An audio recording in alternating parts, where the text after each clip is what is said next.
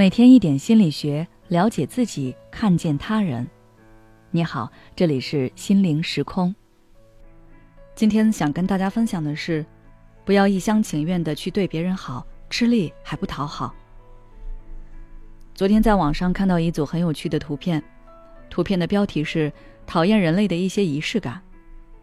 图片的内容是猫咪的主人硬抱着猫咪给它过生日，其中最后一张照片尤其搞笑。猫咪一脸的生无可恋，全身上下都写着抗拒，在生日蜡烛的映衬下，那杀人的眼神都快藏不住了。留言区里，大家也纷纷调侃，以猫咪的口吻说：“讨厌自作多情的人类。”这个情况放在人和动物身上很喜感，但如果出现在人与人的交往之中，那不仅不会喜感，可能还会造成矛盾和冲突。这里先分享一段个人经历。记得上大学时，经常要做小组汇报，而我们的成绩是平时表现和期末成绩相加。有一个同学，他每次小组汇报都很谦让，总是让其他人上去讲。我怕他的平时表现分会不高，所以有一次大家在讨论谁要上去汇报时，我推荐了他。他当时明确表示了拒绝，我却以为他是不好意思，还跟他说没关系。就应该一人一次的，该轮到他了。结果他却有点生气，他说他不喜欢在台上讲话，感觉很尴尬，而且他觉得成绩能及格就可以了，不用多优秀。他很不喜欢这种被推到前面的感觉。一开始我还不能理解，觉得我是为他考虑，怎么他还不高兴了呢？但是之后我就想明白了。其实我是把我的想法强加到他身上了。我个人是想要拿到好成绩的，所以会想要抓住每次表现机会，但这并不代表他也想要这样。我们两个人有着不同的目标和态度，可我却忽略了这一点，认为他也跟我一样。这其实是一厢情愿且自以为是的事。大家在与其他人相处时，一般都能注意遵守人际交往的黄金定律。也就是，你想别人怎么对待你，那你也要怎么对待别人。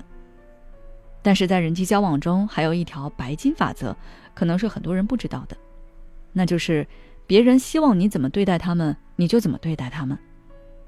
像我之前那样，就是没有充分去了解那位同学的想法，一厢情愿的觉得自己是为了对方好，为他争取表现机会，但殊不知他根本就不需要、不想要、也不喜欢。所以我这样的行为，对方当然不会领情。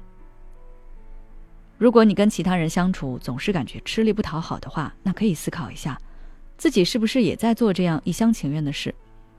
你觉得你是在为对方好，为对方考虑，甚至是牺牲了自己的利益，但是对方没准觉得是自己在勉强配合你，他在被你推动着做他原本不愿意做或者不想做的事，他也很委屈。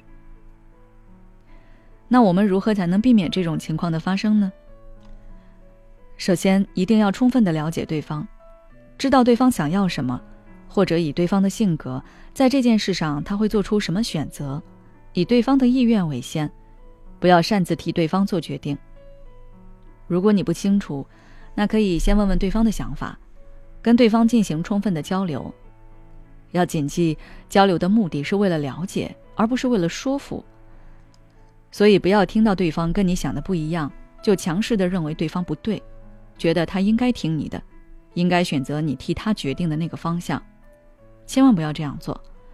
每个人都有自己的人生，我们要学会尊重他人的意愿。此外，以对方为中心，以自己为底线，也就是说，对方需要什么，你就尽量满足什么。但是如果对方需要的超过了你的底线，或者是逐步递进，越来越过分，那你也要学会拒绝，因为人际交往是双向的，不能只考虑对方，不考虑你自己。所以不要把这种尊重变成讨好，一定要有自己的准绳，知道自己该做什么。好了，今天的分享就到这里。如果你还想要了解更多相关内容，可以微信关注我们的公众号“心灵时空”，回复“人际交往”就可以了。也许此刻的你正感到迷茫，不知道接下来的事业方向该怎么走。也许此刻的你正深陷痛苦，父母和家庭的压力都在你身上，你感觉不堪重负，身心俱疲的你应该让自己休息一下。我们组建了专业的心理救援队，也许可以帮到你。只要你关注“心灵时空”，回复“咨询”，就可以参加我们的心理咨询活动了。